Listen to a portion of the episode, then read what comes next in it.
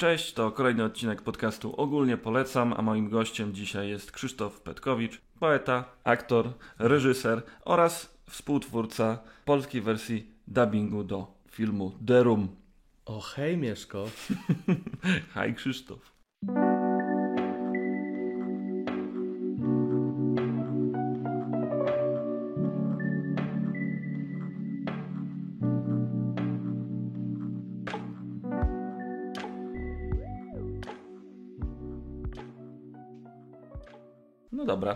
To myślę, że to, co mnie najbardziej interesuje, skąd u Ciebie człowieka kultury, który jakby siedzi tutaj, ma swoją pasję, e, współtworzy różne sztuki audiowizualne.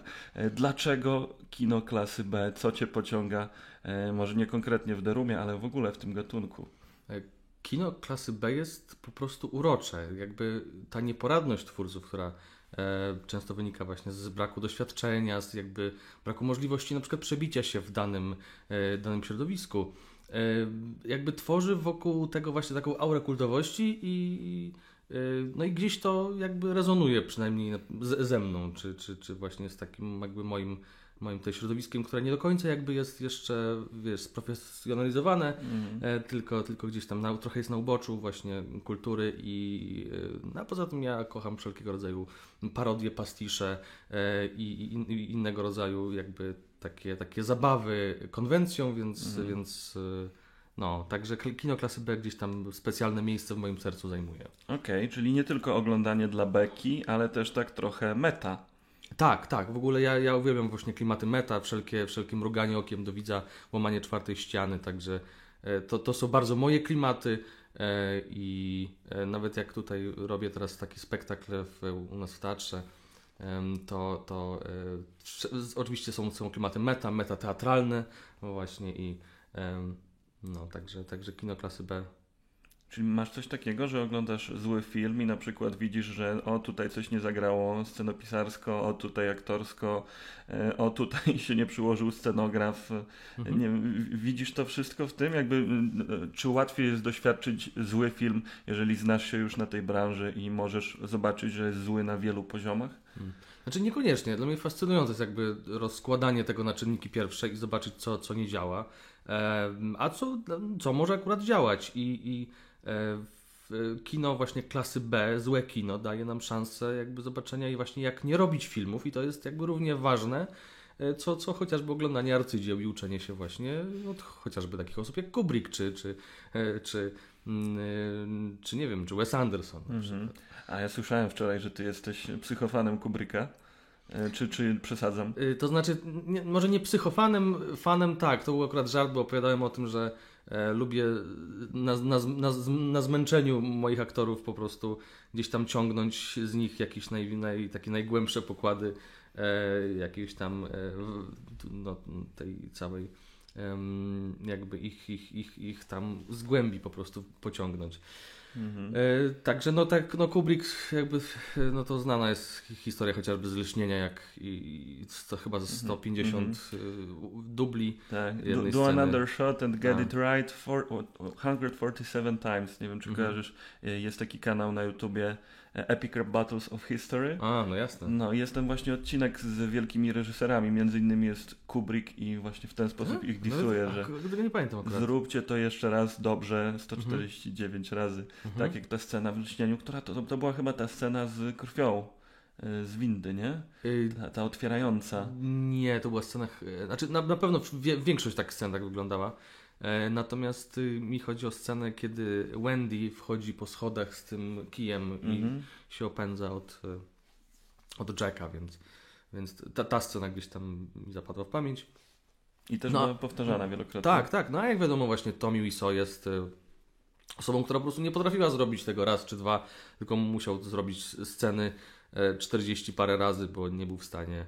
Jak to, jak to pisał Greg Sestero, Tommy couldn't say Mark, Tommy couldn't hit his mark and Tommy couldn't do anything. I, e, czy coś jak w tym stylu. I gdzieś tam ta scena chociażby na dachu zajęła 40 parę dubli. To też mnie mocno zaskakuje trochę, bo jednak jak się ogląda film The Room, to sprawia takie wrażenie, jakby tam w ogóle nie było dubli. A tymczasem to był efekt pracy i to takiej chyba całkiem konkretnej, że ten film mógł być gorszy. Y, tak, jakby to też daje dużo do myślenia, jeśli e, najlepszym twoim dublem jest e, 40 którymś jest ta scena, którą właśnie widzisz na ekranie, więc jakby no. Właśnie, może trochę kontekstu, bo będziemy dzisiaj dużo wspominać o filmie The Room. No, wokół niego krąży trochę cała nasza rozmowa. E, Co możemy powiedzieć o tym filmie? Jest to produkcja z 2003 roku z e, słonecznej Kalifornii, e, Hollywood, fabryka snów, fabryka marzeń i tam niespodziewanie jeden człowiek postanawia być jednocześnie reżyserem, scenarzystą, producentem i odtwor- odtwórcą głównej roli, bardzo ambitnie, jak przed nim Orson Welles Tak, tak. lub Ed Wood. Lub Ed Wood, no. I tym człowiekiem jest Tommy Wiseau, którego zresztą e, w filmie The Room w polskiej wersji dubbingujesz. Mhm.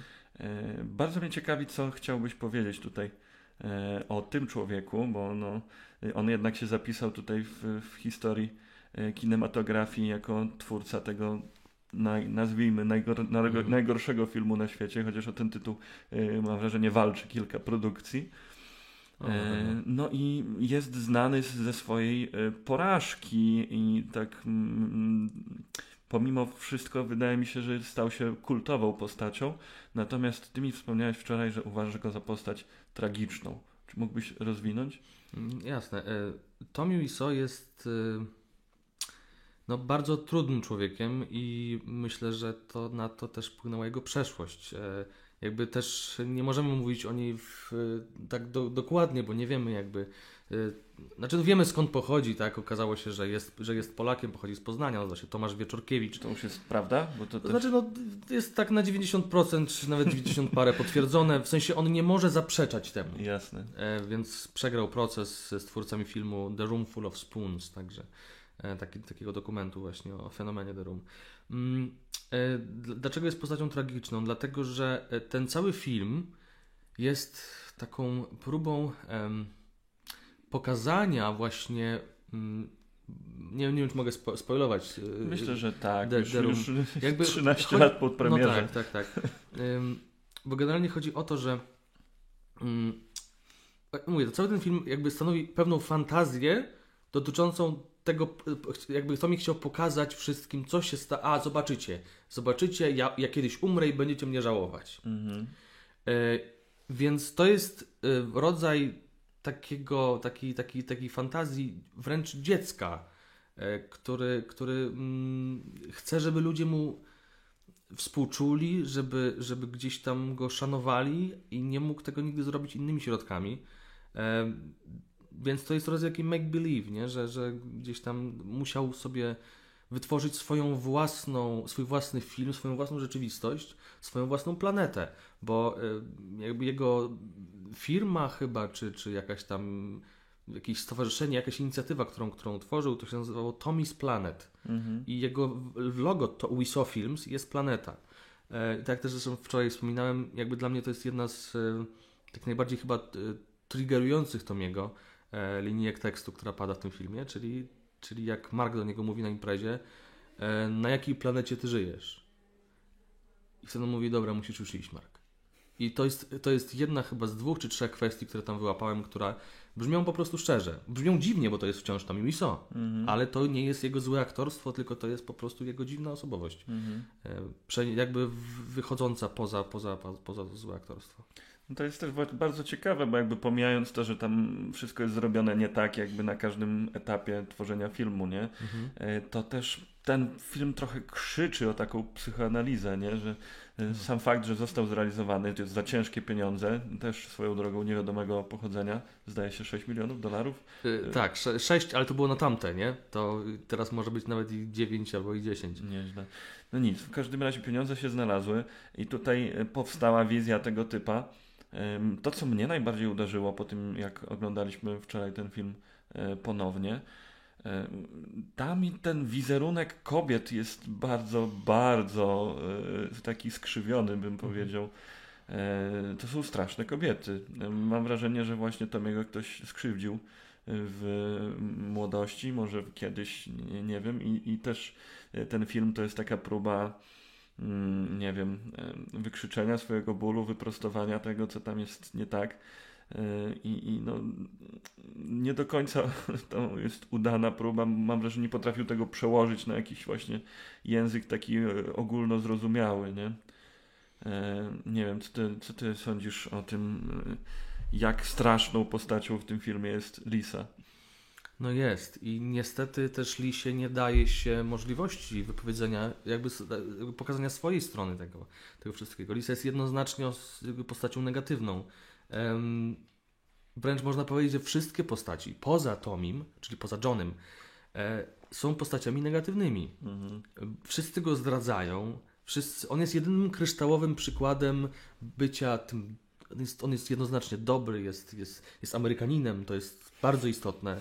Jakby, bo, bo, nie jest. Bo, bo nie jest, ale, ale, ale to jest właśnie ta fantazja, że on musiał pokazać, że jest właśnie naj, naj, naj, naj, naj, najlepszy i jakby nie, bez żadnej winy i wszyscy po prostu mu y, chcą uprzykrzyć życie i, i zdradzają go i, y, no, i go ranią. Mhm. I, I tak, rzeczywiście, no to jest y, no jest takie, taka, taka, taka reguła, że najlepiej się, znaczy powinno się pisać o tym, co się wie ale z kolei jest druga strona medalu, bo dlatego jest tyle kiepskich powieści o mhm.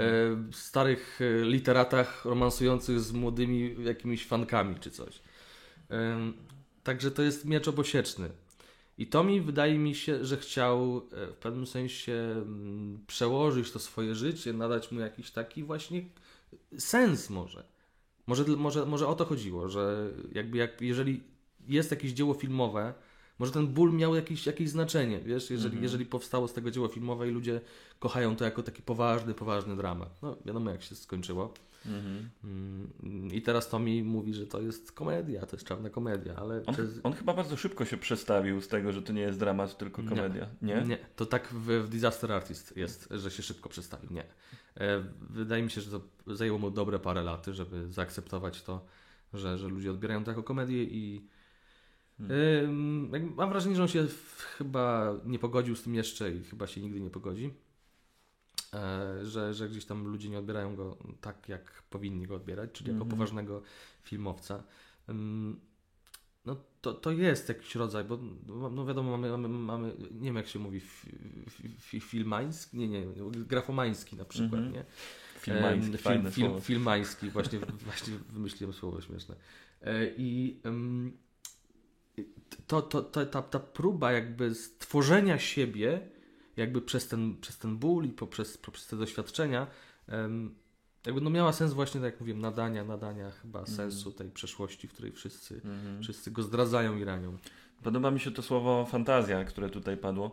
E, też e, bardzo ciekawy cytat ostatnio wyczytałem w książce o pornografii. E, swoją drogą świetna książka, nazywa się Porno, jak to robimy. Chyba już ją polecałem tutaj w podcaście. Natomiast ten cytat to jest to, to co powiedziała jedna z gwiazd porno E, ona wprost mówi, jakby to, co widzicie na ekranie w pornosach, to nie jest seks, to jest fantazja na temat seksu. Mhm. Tak samo jak na przykład Szybcy i Wściekli, to jest fantazja na temat wyścigów, a nie wyścigi. I to jest troszkę tak samo tutaj, nie? To, to nie jest jego życie, to jest fantazja na temat jego życia, na temat jego problemów. Może to jest właśnie to, co definiuje to e, filmaństwo, nie? Mhm. Bo jeśli chodzi o fantazję, no to e, bardzo łatwo je przerysować E, I to chyba też mówił e, Sławoj Żyżek, że e, nazwą, słowem na spełnioną fantazję jest koszmar. Hmm.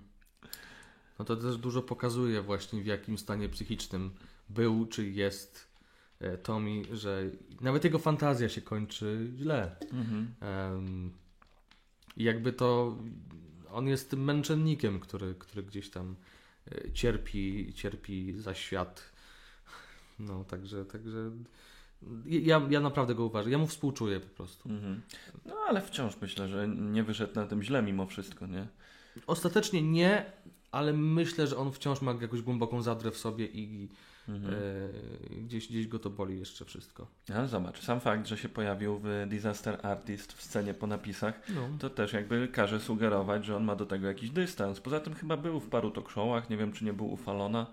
Tak, tak, tak. Ale nigdy nie był sam, zawsze był z tym, z Jamesem Franco. Mhm. Okej. No to też jest bardzo ciekawe, nie? Skoro tutaj mamy czyjś dramat i, i, jakby film, który nie wyszedł, obiektywnie jest zły i ludzie oglądają go w większości dla beki, nie oszukujmy się, stąd się wzięła jego popularność. No, tak.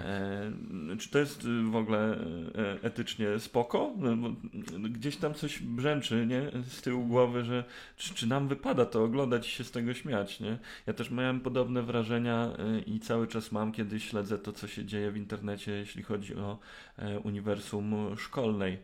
E, tutaj mhm. e, nasz białostocki towar eksportowy Krzysztof Kononowicz, przecież to jest no. potężna sieć ludzi, którzy mają tą swoją Wikipedię, gdzie na przykład dom Kononowicza jest doskonale rozrysowany, jest plan architektoniczny. No. E, każda postać, która się pojawia w tym domu ma swój długi, długą stronę z długim opisem, kim ona jest, co robiła, w jakich aferach biała, biała, brała udział. E, wszystkie afery są e, rozpisane takim językiem właśnie jakby to były jakby to było House of Cards. E, I, I też tam jest swoją drogą dużo słowotwórstwa, bo Kononowicz też w tej płaszczyźnie językowej jest bardzo zabawną osobą, ale to wszystko przysłania fakt, że no to śmiejemy się tutaj z typa, który jest chory psychicznie, nie? I, oraz ma zaawansowaną cukrzycę, nie umie sobie z nią radzić. Tak naprawdę to jest powolna degradacja człowieka. Zresztą ostatnio też parę osób w tym uniwersum zwyczajnie zmarło, nie? I to też dalej jest mhm. e, opisywane i, i trochę bekowane z tego powodu jest tam, nie? Mhm. No więc e, stąd moje pytanie tutaj właśnie o etykę. Jak ty się z tym czujesz, kiedy ludzie przychodzą oglądać The Room i jakby jest tam nie tylko ta fascynacja, ale też ta beka? Znaczy, no, no nie uciekniemy od tej beki, jednak mimo wszystko ten film jest już bardzo, bardzo kultowy. E, I wręcz jest tym jednym z niewielu przykładów kina klasy B, który jest mocno w mainstreamie już. Także no, jakby no jeśli sam Tommy to w pewnym sensie zaakceptował, ja, nie ja, się, ja nie uważam, że jakby w tym momencie śmianie się z tego filmu jest, jest jakby złe, bo ten film jest absurdalnie nieporadny właśnie w swoim w- wykonaniu. Um, Natomiast, y, natomiast no mówię, no ja oddzielam trochę tego Tomiego jako osobę od, y, od, od, od, od dzieła. Mhm. Mm, no, tak, także na przykład dlatego tak też dziwacznie się patrzy na chociażby te sceny seksu, bo one to nie są normalne sceny seksu w filmie. Tylko, ty, Miałem wczoraj takie przemyślenie, że one są kurcze dłuższe niż czasami normalny seks. No.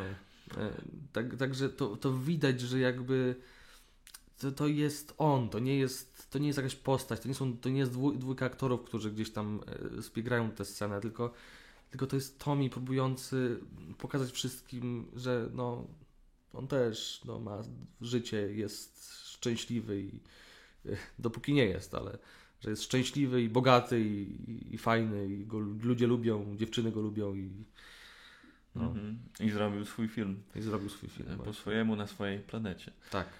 No właśnie, e, więc e, skąd decyzja o e, dubbingowaniu tego dzieła? Też kiedy wy to zrobiliście? W zeszłym roku?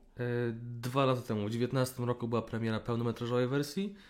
Natomiast zaczęło się wszystko chyba jeszcze no, dobre półtora roku wcześniej, czyli tak powiedzmy 3,5 roku temu, kiedy, kiedy no, wpadł do mnie po prostu mój dobry, dobry znajomy z, ze szkoły, um, Michał Jedut, który stał się odtwórcą roli e, Marka. I jakby zaproponował mi, żebyśmy, z tego, że ja kupiłem sobie mikrofon jakby nie, niedługo wcześniej, e, że może zrobimy właśnie jakiś dubbing czy coś, bo ja zawsze o tym mówiłem, że chciałbym się tym kiedy, kiedyś zająć w przyszłości i spróbować tego po prostu. No i on mówi, dobra, no to co? No i akurat mieliśmy taką fazę na właśnie na The Room, bo ja zawsze wszystkim ten film polecałem i nikt nie rozumiał tego, mojej fascynacji tym filmem. E, Ale właśnie polecałeś, czy oglądaliście może na imprezach? Jak to wyglądało? Mm, nie, głównie polecałem. Ja ten film zazwyczaj oglądałem sam, próbując właśnie go analizować od każdej możliwej strony. Także właśnie przez, przez postać Tomiego, w ogóle odsuwając postać Tomiego, jakby każdy, każdy komponent, czy scenografia, czy, czy, czy dialogi, czy coś. I dlaczego, skąd, skąd jest ten fenomen? Dlaczego się ten film tak dobrze ogląda, mimo że to jest tak zły film? E, bo większość, mam wrażenie, kina klasy B, e, kina klasy B, które jest niezamierzone, e, jakby nieświadomie jest swoją własną parodią, to tego się nawet nie za bardzo da oglądać. E, jakby Samurai Cup na przykład, to jest też przykład takiego złego, złego filmu. E, ten film jest absolutnie tragiczny. Mhm. Natomiast The Room jest filmem w jakimś sensie. E, jest filmem jakby kompletnym, tak? Jest dziwaczny, ma niektóre niepowiązane mhm. sceny, ma wątki jakieś, które się gdzieś tam nie idą nigdzie, ale to jednak jest w miarę kompetentnie przynajmniej sklejony film. To co, w Samurai Cop tego nie ma? Może przybliżysz w ogóle te produkcje, bo ja to widziałem kiedyś bardzo dawno temu. To jest... Y, ja już też widziałem to parę, parę lat temu. To jest mm, robione przez jakiegoś też właśnie zagranicznego gościa w Stanach. Robiony, robiony film um, o, o gliniarzu samuraju, czyli mamy, e, mamy jakiegoś takiego głównego bohatera, który jest, y, bada sprawę jakiejś tam japońskiej mafii i jest właśnie wzięty dlatego, że on był kiedyś w Japonii. Przy czym tak naprawdę w ciągu tego filmu to wyjaśnia dwie rzeczy, że na pewno jedną, że e, jak ktoś powiedział katana, a katana to japoński miecz, nie?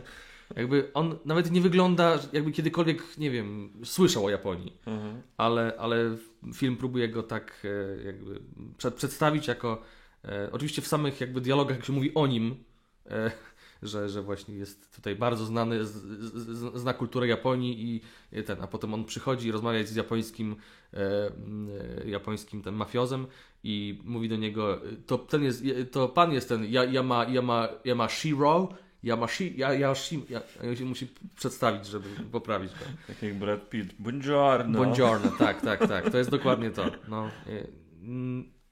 I tam się jeszcze działo wiele, wiele różnych dziwacznych rzeczy, jak chociażby reżyser e, tego filmu, mm, mimo że nie występował w żadnej roli, to dubbingował po prostu chyba połowę obsady.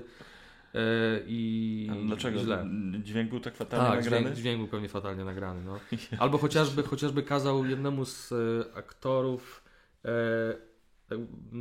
nagrywać zupełnie miesiące, miesiące po skończeniu produkcji jakby do jakichś dokrętek. W swoim biurze po prostu kamerę jakby wziął trochę do góry, żeby było trochę sufitu, żeby nikt się nie, nie strzelił i kazał mu robić miny. Nawet nie powiedział mu, co ma grać, tylko ma reaguj. I on zrobił po prostu 15 min i on to wkleił do, potem do filmu. Yy, jako reakcję na rozmowę z pielęgniarką głównego bohatera. Albo jeszcze inna kwestia, yy, to że yy, po, po paru miesiącach właśnie skończonej produkcji, kiedy główny bohater, który miał długie, długie włosy, ściął je, a ten nagle mówi, że słuchaj, musisz, musisz wrócić na plan, dokrętki będą. Jakie dokrętki? Ja już ściąłem włosy. I potem jest mnóstwo takich scen, kiedy on jest w takiej ohydnej, ohydnej peruce, e, a nawet ta peruka w, jednym, w jednej scenie mu spada, jak się tam bije z jakimś innym e, zbirem. E, także, także to też jest, narosło wokół tego legend mnóstwo. E, twórca głównej roli e, był uważany wręcz za zmarłego przez wiele, wiele lat i nagle objawił się gdzieś tam na YouTubie, że a jednak żyje. E, no i, i, i, potem nakręcili właśnie drugą część Samurai Cop 2, Deadly Vengeance chyba się nazywa. I Tommy Wiseau też zagrał tam e, małą, małą rulkę, a e, no to już było zrobione na śmieszno, mhm. więc po prostu śmieszne nie było. Mhm. I tak. było dużo, dużo, dużo gorsze. Także no The Room przynajmniej wygląda jak film. Dziwaczny film, ale wygląda jak film. Natomiast reszta takich rzeczy czasami po prostu przypomina jakieś sklejone e, na ślinę po mm. prostu główne. To prawda, jak tak opowiadasz, to teraz nagle się wydaje, że Darum jest zrobiony po Bożemu, nie? No to tak, ale to właśnie to nie jest zasługa Tomiego, to jest raczej zasługa tych osób, które gdzieś tam miały doświadczenie i gdzieś tam próbowały pomimo jego jakby ty, ty, ty, tyrańskim zapędom e, gdzieś tam przemycić jakieś swoje rzeczy i jakby ta historia, no ona przynajmniej jak się zna kontekst tego, to ta główna linia fabuły, no to ma, ma sens, no. Gdzieś tam może nie, nie jest kompletna, nie jest jakby wyczerpująca psychologicznie, ale, ale, ale gdzieś tam sobie płynie i no nie wiem, no ja, ja naprawdę uważam, za, za że Derum nie jest aż tak złym filmem, jak ludzie go jak malują. Mhm. E, a praca nad dubbingiem wymagała dużo pracy. E, też wiem, że podeszliście do sprawy bardzo profesjonalnie, w odróżnieniu e, od wielu ekip kina klasy B, nagle się okazuje, że dubbing może być zrobiony na zupełnie innym poziomie. No to w ogóle jest też jakby ciekawe, bo jednocześnie wszystko było robione dosyć chałupniczo. Jakby no ja chcąc metodycznie wcielić się w rolę Tomiego Wiso, objąłem rolę i reżysera, i montażysty, i aktora kilku, kilku, kilku ról, bo i dubbingowałem i, i Johnego, i Daniego, i Marka, e, i, nie, nie Marka, przepraszam, e, Chrisa R, Majka, chodziło mi o Majka. E, I gdzieś ta, ta, ta cała, ta cała mm, praca nad tym dubbingiem przebiegała mm, w moim pokoju na, na strychu z jednym mikrofonem pojemnościowym. Nawet nie miał takiego porządnego pop filtra, tylko miał zrobiony przeze mnie pop filtr e, z, z pończochy, kilku warstw pończochy, bo zobaczyłem jakieś takie DIY na YouTubie. E, stwierdziłem, że nie będę wydawał pieniędzy na, na pop filtr e, ani na statyw, bo miałem taki statyw, taki mal, malutki trójnóg, który był dołączony do mikrofonu.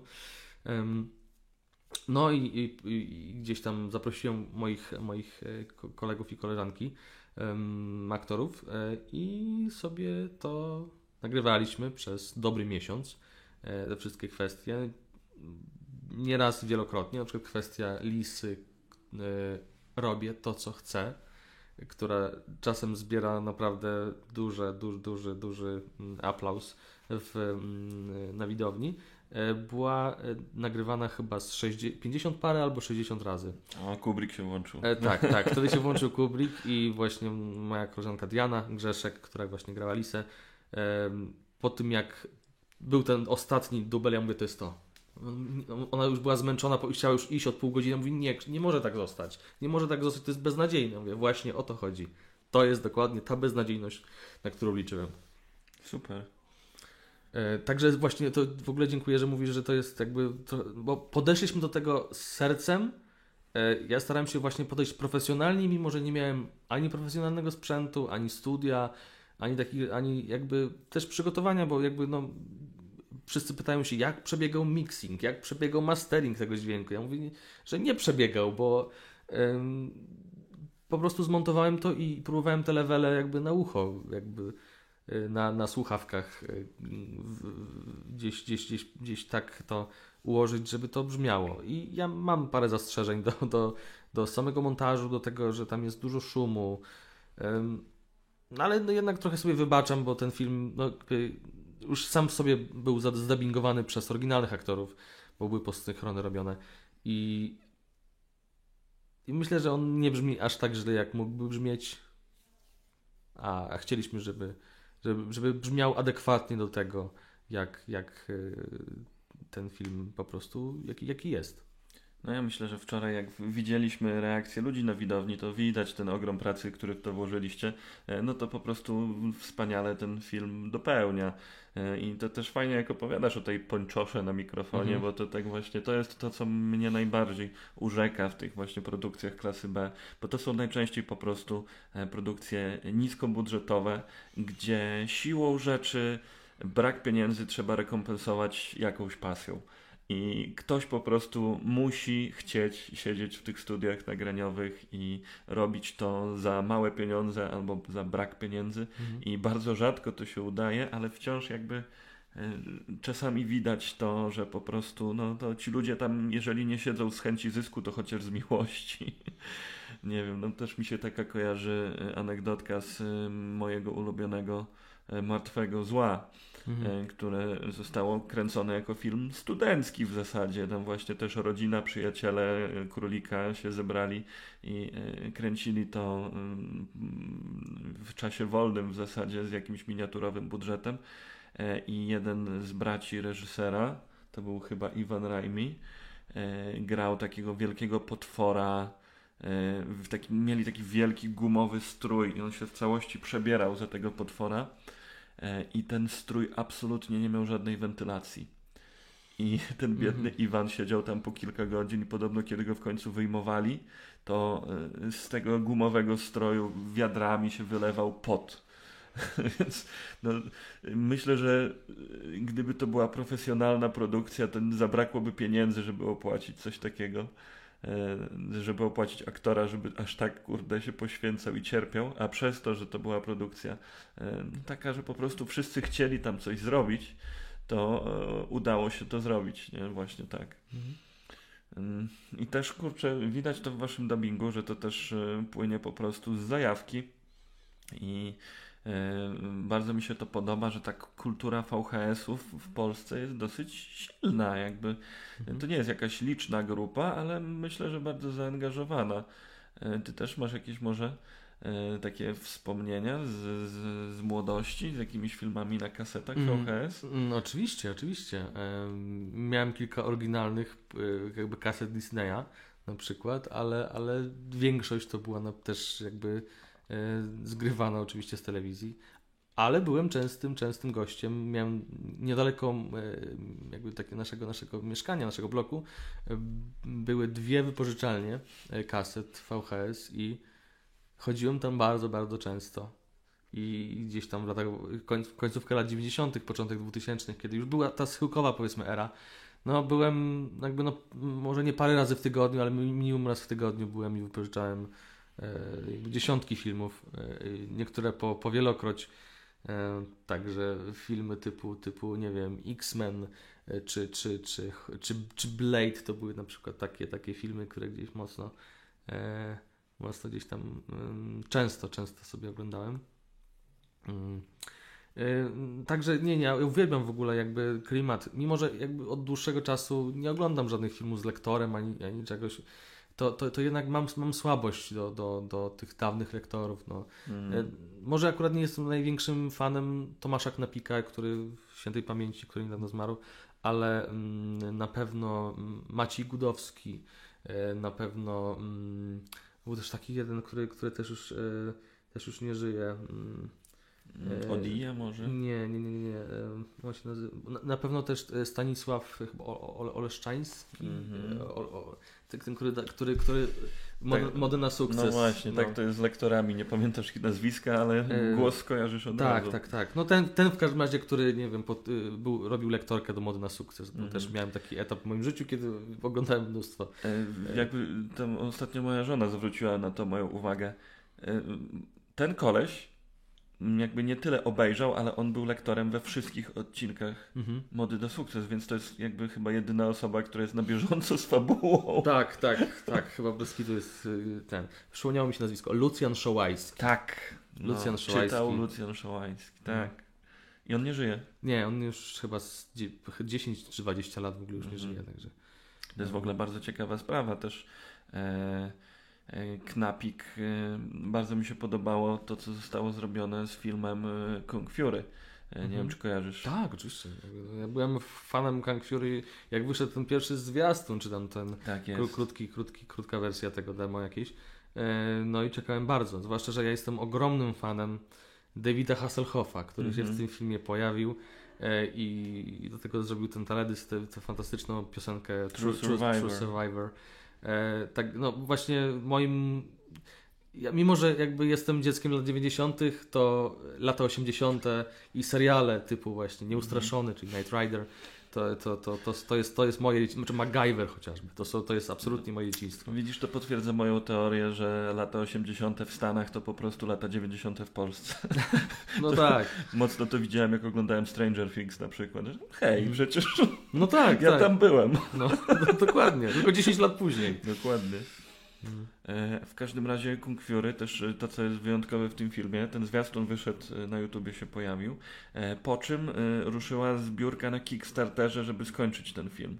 Mhm. Tam trzeba było no, chyba go domontować, tam dużo też było efektów wizualnych, więc zbierali na to hajs i zwiastun był tak dobry, że przebił wszystkie oczekiwania i faktycznie zebrali dużo więcej pieniędzy. I pamiętam, że była taka akcja, że oni jakby wyczuli potencjał, nie? że mogą mhm. zebrać tego hajsu jeszcze więcej i zrobić y, ten film jeszcze lepiej. I y, ogłosili na Kickstarterze, że jeżeli y, zbiorą jakąś tam pulę hajsu, dosyć wysoką, mhm. to ten film będzie miał premierę e, poza Skandynawią, bo to byli twórcy Mhm. ze Skandynawii, również tak, tak. w Z wybranym przez e, widzów e, mieście na całym świecie można wybrać miasto. I było, była taka e, strona, gdzie można było głosować, w jakim mieście może się odbyć e, premiera. No ja Mm. pamiętam, że mi odwaliło e, i Mhm. oczywiście głosowałem na Białystok i zacząłem pisać do znajomych, żeby głosować na Białystok, bo tam zdaje się dwa, dwa pierwsze miasta wygrywały. Mhm. I, i e, podchwycili to niektórzy moi znajomi z innych miast w Polsce i tam głosowano też na Kraków, Lublin, ale w pewnym momencie odpuścili, bo ja już tak skrzyknąłem ludzi w Białymstoku, że miałem 200, 300, 500 głosów i Mhm. udało nam się doprowadzić do tego, że Białystok był drugi na tej liście, że ja oni by zrobili premierę w Białymstoku, w mieście, Mhm. gdzie nie ma nawet kurwa lotniska. Y, To, to też w pewnym momencie ludzie to podchwycili w internecie, jakby ludzie z zagra- z zagranicy zaczęli pytać, co to za miasto, o co chodzi, czy to jest jakiś żart? Ach, dobrze, walmy ich w to, niech, niech, niech, niech, niech mają dosyć trudno, nie?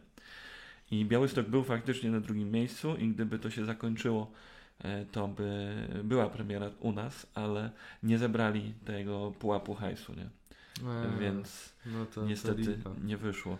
No ale Polacy jakby widać, że podchwycili to, że są zajawkowiczami takich tematów, e, co potwierdza właśnie fakt, że e, lata później, kiedy to już wyszło i pojawiło się na YouTubie, e, ekipa jakaś bodajże z Warszawy zatrudniła Knapika, żeby ten film stylizowany właśnie na VHS od początku do końca dubbingował lektor kojarzony z tą epoką, nie? I no efekt moim zdaniem jest wspaniały. No, no jest, jest. No, no ma, ma w sobie właśnie klimat tych, tej, ten, ten rozedrgany obraz, ten... Tak. E, Ten, ten film się zacina. Ten, ten film jest na YouTubie i się zacina i są fragmenty jak przewija się kaseta, nie? mhm, mhm. Fajne to jest. Jakiś E, taki miększy był ten obraz. Taki nie był taki...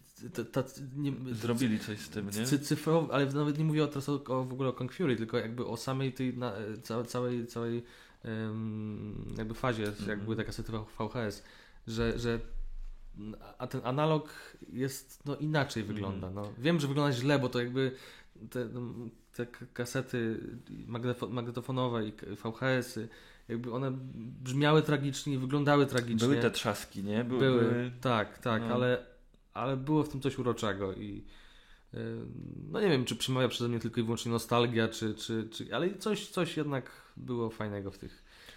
Nostalgia to nowa kokaina, tak słyszałem. O, no tak. Nie, kurczę, działa.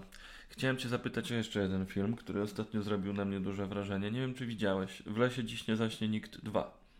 Widziałem jedynkę, dwójki nie widziałem. Mhm. E, No to nie wiem, może troszkę Ci opowiem, ale postaram się nie Mhm. Nie, spoilerować dobra, za bardzo. Możesz, możesz, możesz mówić. E, No, jedynkę skoro widziałeś, to wiesz, że to był klasyczny slasher, e, też robiony mocno zajawkowo, ale na takiej zasadzie, żeby e, jakby udowodnić, e, że w Polsce może powstać horror, bo chyba nie Mhm. było takiego klasycznego horroru w Polsce Chyba nie. nigdy. Były Tak. jakieś takie Mhm. pośrednie formy, nie? Może to, co tam robił Żuławski kiedyś. Może, może. Jakieś takie pojedyncze, ale no nie było takiego rasowego, czystej wody, na pewno slashera, e, który Mhm. jest bardzo amerykańską formułą. Mhm. E, no więc zrobiono slasher i wyszło, bym tak powiedział, poprawnie. Nie, jakby lekcje zostały odrobione, to było dokładnie tak jak w Stanach zrobione i nie, nie, nie do końca przełożone tutaj na tą naszą e, polską materię. Nie wiem, jakie ty masz odczucia co do jedynki. Nie, no jakby. No może nie jest to jakiś mój, mój ulubiony film, ani nawet slasher nie jest jakiś moim, jednym z moich ulubionych gatunków, ale doceniam, doceniam to, że, że, że próbuje się robić kino gatunkowe w Polsce e, i szanuję. Także to taka jest moja, moja opinia. Jakby ja go chyba oglądam na dwa razy, bo jakoś tak nie, nie byłem w stanie go łyknąć, jakoś tak mnie trochę wynudził. Ale, ale jak mówisz, że dwójka jest, dwójka jest spoko, to może, może sobie sprawdzę dwójkę. No Tak właśnie, powiem. to, to co jest ciekawe w dwójce, bo to, to też, też mi się zawsze wydawało, że kino gatunkowe jest tylko jakby e, dobrze zrobione kino gatunkowe, to tylko zaproszenie do dalszej zabawy, nie? Że Mhm. skoro już potrafimy zrobić horror czy kryminał, czy nie wiem, musical, to możemy też pójść krok dalej i właśnie zabawić się w te meta rzeczy, nie? Mhm. To, to są moim zdaniem najlepsze, najbardziej doskonałe filmy, te, które jakby odrabiają lekcje, jeśli chodzi o świadomość gatunkową i wprowadzają coś od siebie, totalna dekonstrukcja. Mhm. Na przykład to, co z kryminałem robi na noże. Albo to, co z horrorem robią te horrory nowej fali, jak Niewidzialny Człowiek, e, teraz ta nowa laleczka Czaki, e, Dom w głębi lasu. To są mhm. takie filmy e, bardzo meta. Też polecam bardzo. Źle się dzieje w El Royale. O, to jest świetne. To jest mhm. z kolei zabawa kinem Tarantino, nie? Tak, tak, tak. Ale bardzo sprawna. Tak. Bardzo sprawna. No i właśnie dwójka w Lesie Dziś nie zaśnie nikt 2 E, odrobiło pracę domową już jeśli chodzi o slashery. Zrobienie kolejnego slashera byłoby po prostu wtórne, więc e, tam już puszczają hamulce w dwójce i ten film jest pojebany. Tam, hmm. tam, ten film otwiera sekwencja balu wampirów. Dobre, już mi się podoba. No. E, potem się okazuje, że to jest sen głównego bohatera, ale wciąż ktoś jakiś pomysł padł w pokoju scenariuszowym, a co jeżeli zrobić by rozpierduchę na balu wampirów? No. w filmie, który w zasadzie no, traktuje o jakichś tam potworach z kosmosu, ale o wampirach nie. Hmm. No i jest taki twist, o którym już tutaj nie chciałbym ci spoilerować mniej więcej w połowie filmu. E, właśnie i tam też pojawia się lektor. Nie, nie powiem ci, jakie jest nazwisko tego lektora, ale to jest jeden z tych bardzo charakterystycznych głosów. Okay, okay. I powiedziałbym, to jest rewolucyjne. Coś, czego jeszcze nikt nie zrobił w horrorze, nie tylko w Polsce, ale i na świecie. I podejrzewam, że właśnie przez tą e, metafazę z lektorami, mhm. to co jest charakterystyczne tylko e, dla tych ludzi właśnie wychowanych na VHS-ach w Polsce, no to co też było ważne w tych VHS-ach, to były filmy zagraniczne, e, mniej lub gorzej E, lepiej lub gorzej przełożone na polski i właśnie przy użyciu albo dubbingu, albo lektora. I musisz znać ten kontekst, że właśnie musisz, musiałeś kiedyś chodzić do wypożyczalni kaset i oglądać te filmy tajemnicy przed rodzicami najpewniej, żeby docenić to, jak e, e, pobawiono się tą stylistyką w Lesie Dziś nie zaśnie nikt 2. Więc myślę, że by Ci się spodobał, bo to jest też film taki dla zajawkowiczów, chociaż polski film web zjechał go niemiłosiernie. Tak? I, I, krytycy również. Hmm. E, w sumie się nie dziwię, ale no.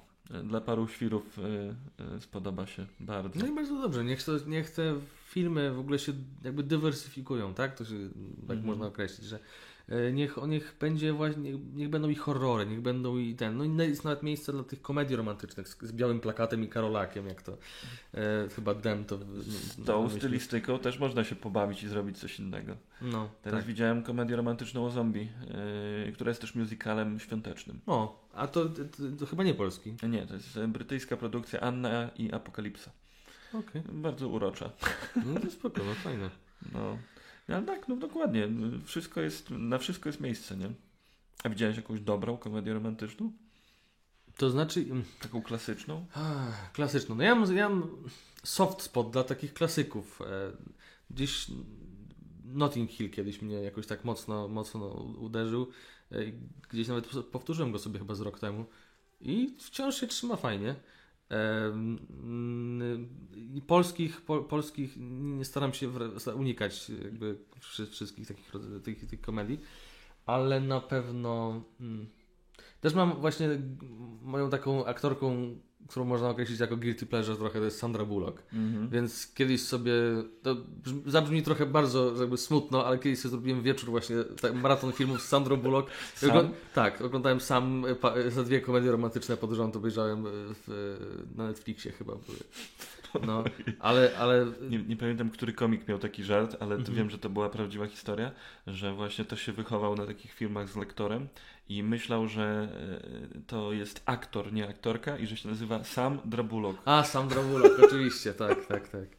No, nie, no ale to... E, w ogóle jest taki film z właśnie ery VHS-ów, który e, to polecam w ogóle zobaczyć ten, ten film, ale także jego zwiastun, bo w tym zwiastun trwa może 30-40 sekund, a nazwisko Sandry Bullock pada chyba 5 razy. Mhm. Sandra Bullock is sensational. Sandra Bullock in the net.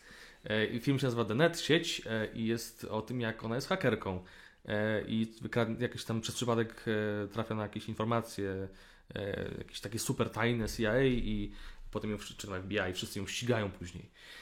Um, także e, spoko, spoko, spoko, spoko film. E, właśnie bardzo, bardzo. Ja w ogóle szukam często takich e, takiej, takiej tego, tego, tej esencji właśnie na, lat 90., mm. czy końców właśnie przełomu powiedzmy. E, I za taki sztandarowy przykład to mogę mm, no, wi no wiadomo, że jakby do Big Lebowski, ale nawet jeszcze wcześniej, przed Big Lebowski, e, Fisher King. Mm -hmm.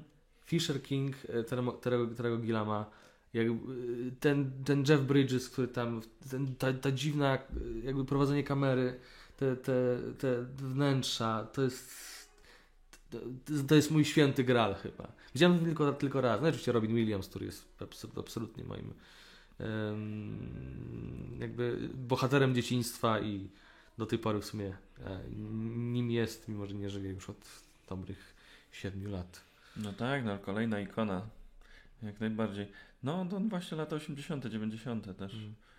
E, ostatnio jakoś przeglądałem w ogóle, kto wygrywał komediowe nagrody Grany e, na przełomie lat i to jest bardzo o. ciekawy w ogóle, bardzo ciekawa podróż e, przez -hmm. komedię. Widać kto trząsł komedią w danych latach i właśnie nazwisko Robina Williamsa tam w latach 80.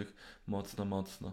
Ale też się przywijały, kurczę, bardzo fajne nazwiska. Tu Carlin, tu Cosby, który wygrywał bardzo, bardzo dużo i Mhm. Po, poza tym, że jest gwałcicielem też e, trzeba pamiętać, że kurde, on faktycznie tworzył komedię przez dekadę i był takim głównym nazwiskiem w Stanach. Mm, tak, tak, tak. To oprócz tego serialu super sławnego, to jeszcze mhm. e, jakby jego specjale no, od paru lat, odkąd chyba się pojawiły te oskarżenia, a potem no, e, potem okazało się, że to jest prawda. to chyba, wydaje, chyba nie widziałem od tamtej pory jego, jego, jego stand-upów, ale ale naprawdę y, pamiętam, że duże wrażenie na mnie robił, bo ja siedziałem jakby mocno w tym amerykańskim stand-upie e, i właśnie, właśnie Carlin, e, Bill Hicks, mm. no tutaj już y, Louis C.K., to są tak gdzieś nazwiska, które, które gdzieś tam dużo dla mnie znaczyły, ale właśnie chociażby Bill Cosby czy Chris Rock. Mm -hmm. Akurat Dave Chappelle to nie był za bardzo mój klimat, ale, ale właśnie Chris Rock i Bill Cosby. Mm -hmm. um, miał, to, miał sobie taką, taką znaczy to, to jest bardzo creepy teraz brzmi, ale on był, miał taki uroczy styl. No właśnie, dlatego to no. wszystko jest jeszcze straszniejsze. Tak. Ale to też uczy czegoś o świecie, że widzisz, kurczę, nie, nie, nie ufaj temu. To, to co przecież jest uderzające w e, występach Kozbiego, to był czysty komik. On nigdy nie przeklinał. Tak. To, mhm. to był rodzinny typ też, że przecież on miał serial on napisał książkę zresztą e, Być Ojcem, e, którą niedawno dostałem w prezencie po tym, jak zostałem ojcem. I czytam ją sobie czasami i powiem Ci, tam są bardzo niepokojące rzeczy. To jest jedna z książek, które się chyba zestarzały najgorzej teraz, kiedy masz już pełny o obraz Jezu, sytuacji. Muszę, muszę, muszę dorwać tę książkę. On tam zobaczyć. pisze o swojej córce i o tym, że ona poznaje jakichś chłopaków i on, że rozmawia z tymi chłopakami, żeby tam ją dobrze traktowali, bo on pamięta, jak był takim chłopakiem i co robił z dziewczynami. I tak, o o kurwa, o, o nie, nie, nie, jest, jest, jest grubo. E, zresztą e, Jim Jeffries, o którym wczoraj gadaliśmy, e, w jednym z ostatnich speciali zaczyna dziesięcioma minutami o Billu Cosbym i pięknie, pięknie to podsumowuje właśnie, że Jim z kolei jest bardzo wulgarnym komikiem, wręcz momentami takim obrzydliwym, taka stylistyka mhm. pijaczka przy barze, który lubi sobie pogadać, no ale Mm, jeśli chodzi o oskarżenia e, o gwałt, no to tutaj 1-0 e, dla Jima, 0 dla Kozbiego i on pięknie, pięknie to wykorzystuje i właśnie mówi o tym, że e, pod jego występami czasami gromadzi się tłum właśnie ludzi oburzonych jakimś żartem, który w ich mniemaniu jest szowinistyczny albo homofobiczny. E, podczas gdy, jeżeli wsłuchasz się w stand-upy Jima, to to tak naprawdę są bardzo sensowne rzeczy i tam no, ja, można się pokłócić, moim zdaniem to jest e, e jak najbardziej poprawne polityczne, tylko trzeba zgłębić e, poziom dwa niżej, e, a nie e, cytować jakby wyrwane z kontekstu hmm. sformułowania. w każdym razie pod występami Jima często ludzie protestują I Jim właśnie e, zwraca na to uwagę, wiecie, kto nigdy nie miał protestujących e, przed swoimi występami. Bill Cosby. Oczywiście Bill Cosby. Więc tak. Komedia jest w ogóle też ciekawą branżą i często mnie tak uderza, że my to w Polsce mamy od 10 lat, jeżeli chodzi o stand-up, a w Stanach, no kurczę, oni tam robili to od lat 50. i tam już faktycznie są ludzie, którzy y, robili tam kariery, y, dotarli do ściany, zrobili wszystko, stali się kultowi i umarli, nie? I jest całe to dziedzictwo. W Polsce tego kurczę aż tak bardzo nie ma. Można by poszukać gdzieś tam w kabarecie. E, tak, te aktorskie monologi, tak. no gdzieś to tak. No, ale to, to nie to, nie? Nie, nie, nie, zupełnie nie to. Nie, bo tam jakby no, aktor wychodzi, jakąś postać gra. Nawet jeżeli chociażby była to Hanka Bielicka, czy nie, Andrzej Grabowski, tak, to oni wychodzą yy, i zawsze przyjmują jakąś, jakąś personę. Natomiast w stand-upie fajne jest to, że jakby wychodzi ci człowiek i po prostu mówi E, no oczywiście mówi żarty, tak? Mówi, pewne, pewne historie podkoloryzowuje. Jakby niektóre nawet nie muszą być prawdziwe, ale wychodzi jako on, jak on sam i, i to jest spoko. Mhm. Właśnie mówiliśmy już, że nostalgia to nowa kokaina, ale u nas w Polsce jeszcze będę drążył. Mam wrażenie, że dochodzi do tego jeszcze coś jeszcze, właśnie taka tęsknota za tym zachodem, który widzieliśmy tylko w dziełach kultury, nie? Tak. Właśnie to, że tak to było takie środowisko, nie? Że, że oglądamy filmy z Hollywoodu, jakby już, już znamy konteksty, nie? Już, już wiemy, że fajnie byłoby tam być, nie?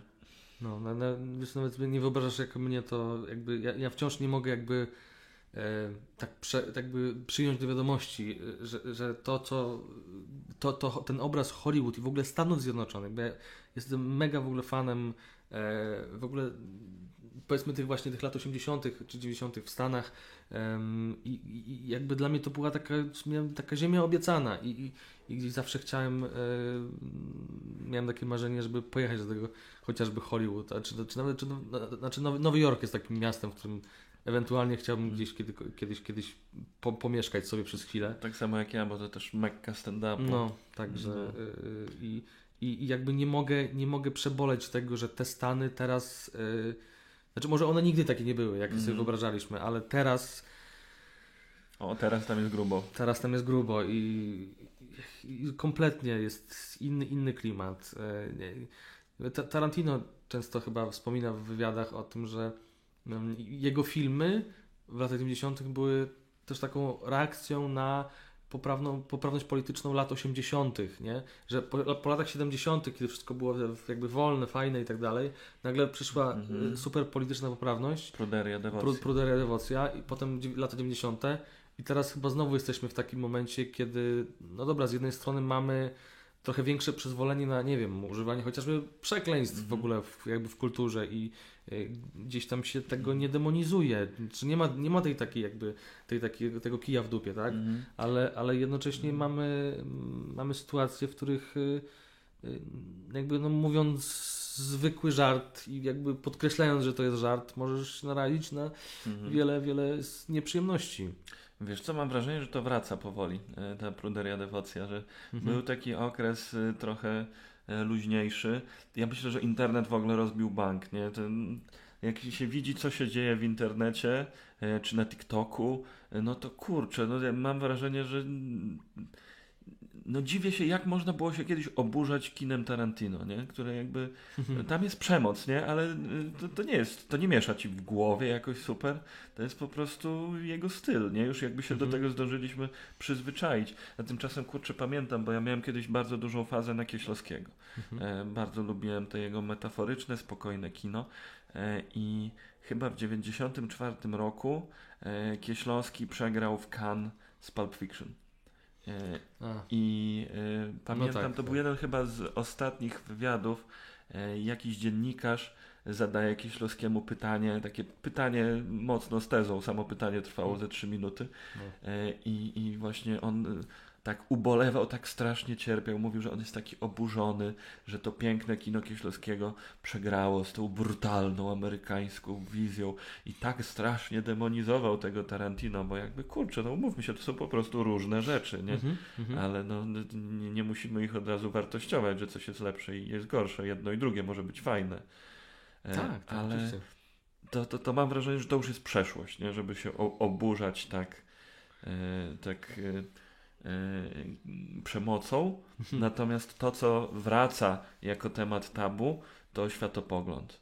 I myślę, że to teraz e, w najbliższej dekadzie będzie się tylko radykalizować. No, tak, to, to niestety jest problem. E, Ja też wspominam taki, taki wywiad właśnie Tarantino, e, jakaś taka mm, babka taka, e, wiesz o którym mówię, mówi why, why they need for so much violence? Mówi, Because it's so much fun, Jen! Tak, E, tak. To, także- był, to się stało memem w Tak, ogóle. tak, because it's so much fun. No i w ogóle bardzo mi się podoba to, jak Tarantino, jak e, mówi, że mamy to, ale zrobimy jeszcze jednego dubla, because we love making movies. I to jest taka jego, taka jego mantra, mantra i ka każe wręcz całe, całej ekipie to powtarzać. Because we love making movies. I, i dlatego no, Tarantino jest przykładem filmowca, który był największym fanem kina, jaki tylko w ogóle chyba może istnieć. No, I... Też się wychował wypożyczalni kaset. Właśnie, właśnie. I, I dlatego ja niesamowicie szanuję takich, takich ludzi, którzy gdzieś generalnie mm, podchodzą do kina jako fani najpierw, a potem, potem twórcy, niż em, ludzi, którzy są tacy bardzo tak w sensie traktujący kina jak pom, poważne, pompatyczne, pompatyczną sztukę. I no tak. No, nie, nie, nie wiem. Ja, ja się lubię, ja się lubię bawić, bawić e, konwencją, bawić, bawić kinem. E, naprawdę oglądam. E, ja, lubię po prostu dobre filmy. Mm. I to nie o to chodzi, żeby one musiały być dobre w konwencjonalnym sensie, że po prostu, żeby mi się podobały i, jakby tak, dobrze, doceniam i kocham na przykład Denisa Villeneuve, tak? I Mhm. Blade Runnera 2049 to jest jeden z moich ulubionych filmów, czy chociażby Labyrinth, The Prisoners. Ale, ale wspaniały. fantastyczny Boże. jest. nie? Hugh, Jackman tam po prostu... Ten film jest jak takie piękne pudełeczko, że wiesz, Mhm. wszystko się zgadza, jakby wszystkie wątki się rozwiązują na koniec, nawet te najmniejsze. No. Konstrukcja doskonała. Ja mówię, że mam taki, e, może nie tyle problem, co zawsze jak film się okazuje moim ulubionym e, i mogę to poznać po tym, że jest w nim Paul Dano w drugoplanowej roli. Bo e, z, e, Mhm. i w, aż poleje się krew. I I w- Swiss Army Man. Swiss, no tego, tego, tego nie widziałem, ale słyszałem o tym filmie. Och. Wie, wiele rzeczy, to muszę, wiem, nadrobię to niedługo. E, Nie, nie e, wiem, czy wiesz, tam Paul Dano też był odpowiedzialny za soundtrack. O, no. I w całości tam nie ma żadnych instrumentów muzycznych, tylko są piosenki zmontowane z tego, jak Paul Dano sobie nuci pod nosem, co też jest kluczem Wow. interpretacyjnym do filmu. wow, Większość super. tracków to jest takie pa, pa, pa, pa, pa, pa, pa, pa, pa. Mhm. Bardzo, bardzo dobry Okej. klimat. No to muszę, muszę sprawdzić. Yy, ale no, gdzieś jakimś, jakimś przypadkiem on zawsze trafia. I dlatego teraz czekam na tego, tego Batmana, Mata, Mata Reevesa, bo on gra tam jedną z tych, pan Riddlera tak gra. No. No, także, także nie, już nie, nie pamiętam, bo zboczy, trochę zboczyliśmy z, z tematu, ale Mm, no zajawki ogólnie. Zajawki, no. Zajawki. E, Jeżeli zajawki, to też jeszcze jedną rzecz polecę. E, Ja ukochałem naprawdę też na Netflixie naszym e, rodzimym jest coś takiego, co się nazywa filmy naszej młodości. I okej. E, Filmowcy różni opowiadają po latach o tym, jak się tworzyło e, kultowe już obecnie filmy i prawie zawsze to był jakiś w ogóle splot niesamowitego szczęścia, że te filmy powstały, e, że jakby uchylają trochę rąbka tego, jak wygląda tam produkcja nie? W, Hollywoodzie, jak mało często potrzeba, żeby film został udupiony i że faktycznie no, ludzie muszą chcieć, żeby, żeby, żeby skończyć te produkcje, nie? I teraz wleciał drugi sezon, właśnie też jest bardzo dużo mówią o horrorach, e, czy też o Pretty Woman na przykład, bo Mhm. wspominaliśmy dzisiaj o komediach O. romantycznych i fajnie o tym mówią, że to była pierwsza komedia romantyczna. Ten, ten film jeden stworzył cały gatunek i potem każdy film chciał być jak Pretty Woman. No tak. E, A oczywiście na początku nikt nie chciał e, wyprodukować czegoś takiego, no bo jak główną postacią jest dziwka, a w zasadzie Mhm. ta historia jest poza tym bardzo disneyowska. No, no oczywiście. No, ale to, to, to jest coś absolutnie dla fanów dekonstrukcji. Mhm. E, I kina w ogóle. No. Cóż. E, na koniec zapytam jeszcze, e, planujecie zdubbingować jeszcze jakieś filmy? E, To znaczy, no, są, są, są różne plany. No, te, ten projekt, który był bardzo wyczerpujący taki dla mnie pod względem montażu, bo jakby odtworzenie tej ścieżki dźwiękowej to naprawdę był morderczy e, proces. Mm, Natomiast, y, natomiast mam, mam takie, takie plany. Nie wiem, czy będziemy się trzymać właśnie tylko i wyłącznie kina klasy B. Jakby, jakby różne próby zacząłem podejmować, między innymi chciałem, e, za- zacząłem dubbingować odcinek Futuramy, tak na zasadzie takiego trochę ćwiczenia, e, bo zrobili dubbing chyba Comedy Central, ale do pewnego tylko jakiegoś sezonu, a ja chyba końcówkę trzeciego, taki fi, finałowy odcinek chciałem zrobić, także może to kiedyś, kiedyś wyjdzie, tylko no właśnie, no problem jest zawsze z prawami autorskimi i tak dalej. Mhm. i jakby, jakby dla kogo to zrobić, tak, bo, no, no bo The, The Room e, jakby było kinem trochę jakby właśnie tym takim poza mainstreamem, kinem niszowym, gdzie, gdzie, gdzie mm, byłem pewien, że raczej tego nikt nie zdejmie, jeśli to jest fanowski, fanowski dubbing. I też nie spodziewałem się, że będę robił całość, tylko zrobiliśmy jedną scenkę na początku. Em, Natomiast nie wiem, no mamy, mamy, mamy ró- różne, różne, różne pomysły, na przykład zdubbingowanie teraz z kolei na angielski e, filmu Psy. O, E, także, także, ale to, no, no nie mówię, to są jakieś tam różne, różne rzeczy. No. E, ja teraz e, trochę się bardziej skupiłem na e, takiej serii, którą mam na YouTubie, na odtwarzaniu w ogóle scen z różnych seriali czy, czy, czy filmów, bo gdzieś tam bardzo lubię odtwarzać e, maniery właśnie różnych, różnych aktorów. E, także gdzieś tam. widziałem właśnie, że robisz impressions i też odwzorowujesz właśnie kultowe sceny. Widziałem między innymi w Brugi, znaczy to nie jest polski tytuł. Polski E, tytuł jest na- najpierw strzelaj, potem zwiedzaj. zwiedzaj. Jeden z najgorszych tłumaczeń w ogóle No, to w prawda. historii. E, ale tak, no, bardzo to jest spoko, więc tutaj też na A, pewno dziękuję. polecamy. E, tak, to w ogóle zapraszam na, na, na kanał, który teraz kiedyś nazywał Studio Hangar 51, a teraz, e, teraz jest po prostu nazwany moim imieniem i nazwiskiem. Em, I, i, gdzieś tam, no właśnie teraz mam, mam plan, żeby nakręcić jakby kolejną, kolejną, kolejną scenę. Może nie będę zdradzał, co to jest, ale to jest jeden z najciekawszych seriali ostatnich. Dobra, bo- zdradzę, jaki to jest serial, ale nie zdradzę, jak, jaki sezon i jaka scena. No to będzie chyba True Detective. Okej. Em, I bo gdzieś to jest jeden z moich w ogóle ulubionych, ulubionych seriali. Mm, y, Myślałem o Grze o Tron y, też trochę, bo y, jakby Jon Snow jest taką też jednym z tych głosów, które gdzieś tam potrafię, potrafię udać, także em, właśnie głównie, głównie siedzę w takich zrób Johna Snowa. E, Dobra, to czekaj. Hey Grit, I love you. I would never hurt you. E, Co co ona mówi? A, e, na przykład Winter is coming. We have to, we have to protect the wall. No. I oczywiście w ostatnim sezonie She's my queen. No i tak dalej. Także, e, no nie, nie wiem, no gdzieś tam ja lubię zawsze sobie właśnie, tak jak analizuję filmy, tak sobie analizuję pewne głosy, w jaki sposób one tam wychodzą e, i, i gdzie one powstają jakby w tym aparacie mowy, także, także ten, e, z, z polskich chyba, znaczy właśnie z, z, pol, z polskich aktorów mniej, natomiast Andrzej Wajda jest moim, moim ukochanym głosem, który, który jest, zawsze pot- potrafię, żeby. No, moje filmy, żeby pan chce posłuchać, no to ja mogę mówić cały czas. E, Ostatnio e, dubbingowałem, proszę pana, e, dubbingowałem postać jedną w filmie Zabij się i wyjdź z tego miasta Mariusza Wilczyńskiego. I tam mówiłem takie na przykład słowa kizi, mizi, fiki, miki. I no, także no właśnie świętej pamięci Andrzej Wajda. Właśnie za, zawsze, zawsze mówię, bo ja mam, lubię, myślę, że lu- lubię tych jakby starych cię aktorów. usłyszał, byłby teraz bardzo poruszony w, w grobie. No tak. Jak, ja bardzo lubię właśnie tych takich starych, starych mistrzów aktorstwa. Mhm. Tylko zawsze jak już się nauczę ich głosu, to oni zawsze umierają i Tak. jakby potem głupio mi to, to robić. To łap Seweryna jeszcze, póki O, żyje. no, Seweryn ma. No nie wiem, właśnie Se- Seweryna nigdy nie próbowałem, ale, ale, ale wiesz, Gustaw Holubek czy. Tak. czy Olbryski. No, Olbryski. No tak. to to jest standard. No, Ale tak. kurczę, no to jest bardzo ciekawe.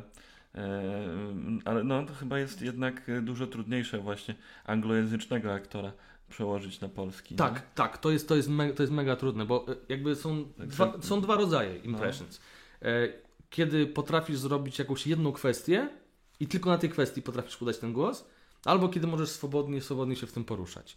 E, I na przykład z Wajdą mam tak, że mogę się swobodnie poruszać, e, z Alem Pacino chyba też, ale, ale mam kilku takich, których gdzieś tam potrafię tylko tę te, te jedną, jedną, jedną kwestię, bo, bo, jakby inne, inne nie wychodzą. Patrick Warburton to jest taki e, z Family Guy'a. Hey Peter!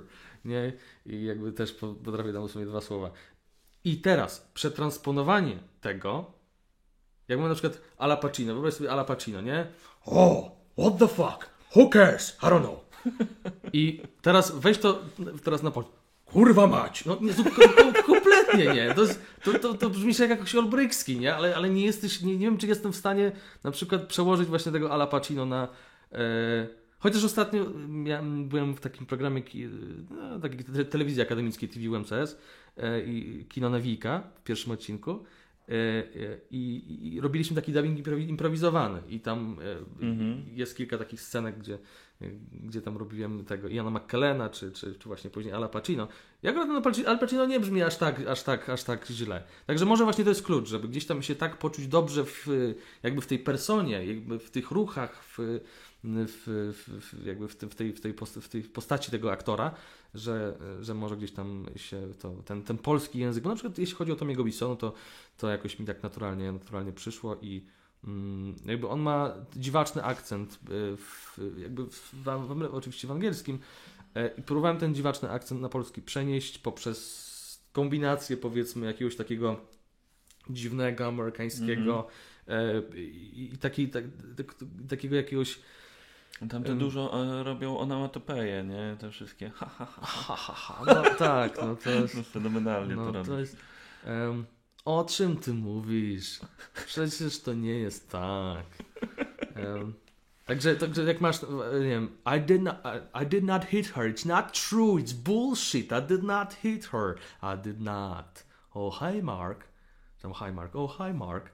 E, I to jakby przepraszam, to nie pobiłem jej, to nie tak. To, jakby to, to nie jest jeden do jeden. To jakby ja, ja tego nie czuję tak do końca, ale, mm, ale nie wiem, no gdzieś ludzie to zaakceptowali. Tak mówiłem wczoraj też, że e, bardzo się bałem odbioru tego pierwszego, bo fani kultowych rzeczy, oni mają taki bardzo zaborczy stosunek, taki mm. bardzo osobisty, że jakby nie, nie, to jest jak świętość. Nie można ruszać takich świętości.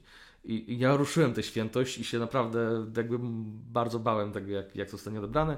Na szczęście zostało odebrane całkiem, całkiem nieźle, więc e, no to gdzieś tam mnie tak natchnęło, żeby gdzieś robić to, e, robić to dalej.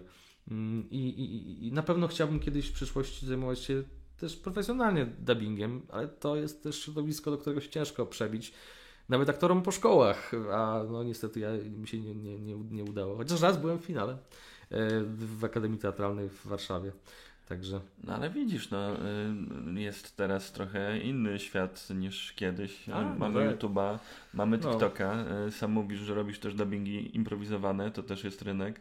E, no i też wspominałeś wczoraj, że E, chciałbyś wyjść na open mic'a, spróbować ze stand-upem. A, no to tak, no tak. To jak najbardziej to jest miejsce na impressions. Tak przecież zrobił w Polsce karierę Błażej Krajewski, e, który właśnie dubbingował między innymi Lindę i jeszcze parę innych osób.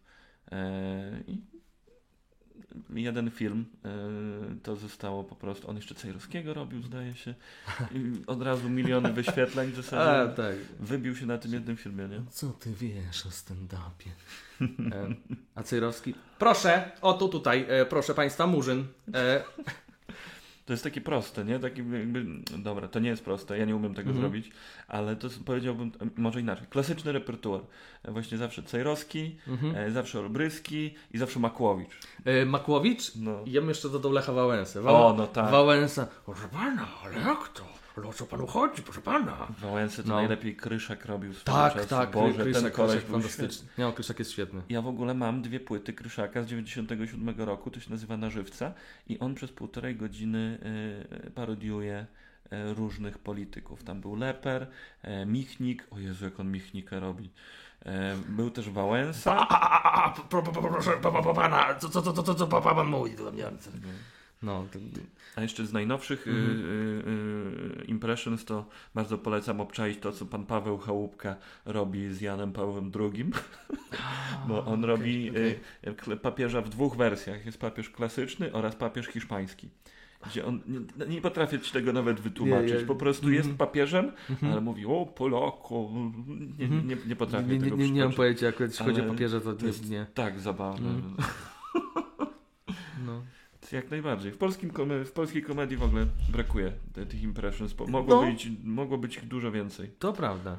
To może, może kiedyś spróbuję pójść na właśnie na, o, o, o, na open mic'a z właśnie jakimiś impressions i, i zobaczymy jak to, jak, jak to złapie, bo ciekawe.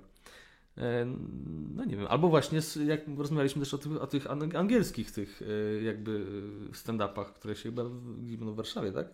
No, Mhm. no to też może, bo ja się czuję bardzo tak swobodnie właśnie w języku angielskim i e, mam wrażenie, że jakby dużo mm, może, no, może nie tyle proś, prostsze byłoby dla mnie, ale tak e, gdzieś mam wrażenie, że mogłoby być to łatwiejsze nawet niż, niż w polskim.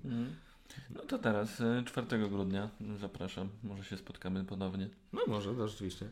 Świetnie. E, Dobrze, e, będziemy kończyć. Wyszła z tego świetna rozmowa. Bardzo się cieszę też, że e, zaoferowałeś nam tyle ciekawych głosów. A proszę, ja, dla, dla mnie to jest sama przyjemność po prostu. Także. I w ogóle dziękuję za zaproszenie, że, że gdzieś tam udało nam się porozmawiać i wczoraj, i po, po pokazie, przed i, i gdzieś tam jeszcze teraz. No cóż, nerdy świata, łączcie się i Tak. wymieniajcie zajawkami. Chciałbyś polecić na koniec coś takiego jednego, konkretnego? No do widzenia. E, Coś jednego konkretnego. Zawsze to polecam. To jest serial Louisa C.K. E, Horace and Pete. Absolutne arcydzieło. E, Serial, który wygląda jak, jak, jak, jak spektakl teatralny, e, który mm, ma niesamowitą obsadę. Ja na przykład jestem olbrzymim fanem Jessica Lange. Tak, która- e, która- Steve Buscemi też tam Steve, gra. tak, Steve Buscemi, Louis C.K. oczywiście głównie rolę, Alan Alda. Mhm. Alan, jak Alan Alda wychodzi i mówi te swoje rzeczy. To to- był ten dziad wredny. Tak, to był ten Tak, dziadek. o Jezu, je- bardzo charakterystyczna rola. Świetna, świetna. To w ogóle miał zagrać Joe Pesci, ale Louis C.K. zadzwonił do niego, zaproponował mu to i Joe Pesci tak go wyklął, powiedział, że nie będzie takich rzeczy robił, że... No, także miał konflikt z Joe Pesci. Joe Pesci powiedział, że to jest chujowy, chujowy serial, nie będę nim grał. No i się wkurzył na niego. No to jest bardzo mało znany serial, bo można go obejrzeć tylko chyba na stronie Louisa C.K. Za, Tak, za pobranie tak. można go tam zakupić. E, Ale no, ja myślę, że warto. Pamiętam, był taki czas, że całe środowisko komediowe w Polsce się jarało tylko tym. To jest no dobre. A To jest bardzo dobre. Ale w ogóle jego serial Louis, ten taki quasi autobiograficzny, jest też fantastyczny. Tak. Także, także mega, mega. Mogę to polecić. Y, Z kina klasy B bardzo, bardzo mało znany film Crime Zone. Y, Strefa zbrodni, strefa zbrodni z 89 chyba 9 roku. Peruwiańsko-amerykańska koprodukcja y, z Davidem Carradinem w roli takiego jakiegoś tajemniczego dżentelmena, który gdzieś tam w postapokaliptycznym Los Angeles e, gdzieś tam się snuje. E, no i tam jest główny bohater jeszcze i którego nawet nie pamiętam nazwiska tego aktora, ale no, znana z Twin Peaks też Sheryl Fenn się też pojawia w roli prostytutki, także e, bardzo dziwne e, jakby e, taki, taka, taka e, połączenie trochę Mad Maxa z Blade Runnerem e, i z, no, z mega dziwnym, dziwnym kinem. Świetnie, e, mam już co oglądać. E, To w takim razie dzięki za rozmowę. I jeszcze taka prośba. Mógłbyś tutaj polecić może podcast ogólnie polecam jako Al Pacino? Jako Al, jako Al Pacino? Po angielsku czy po polsku chcesz? Chyba po polsku, jeżeli się uda. A nie, bo to powiedziałeś, że się nie uda. Nie, nie, z, z, z, zaraz to zrobimy. O. Nazywam się Al Pacino. Polecam, ogólnie polecam podcast. Mieszko Minkiewicz. Bardzo dobry komik. Bardzo dobry stand-uper. Hucha. I tym optymistycznym akcentem kończymy dzisiejszą rozmowę. Dziękuję bardzo. Moim Ja również- gościem był Krzysiek Petkowicz. Również bardzo dziękuję. Do zobaczenia. Do zobaczenia.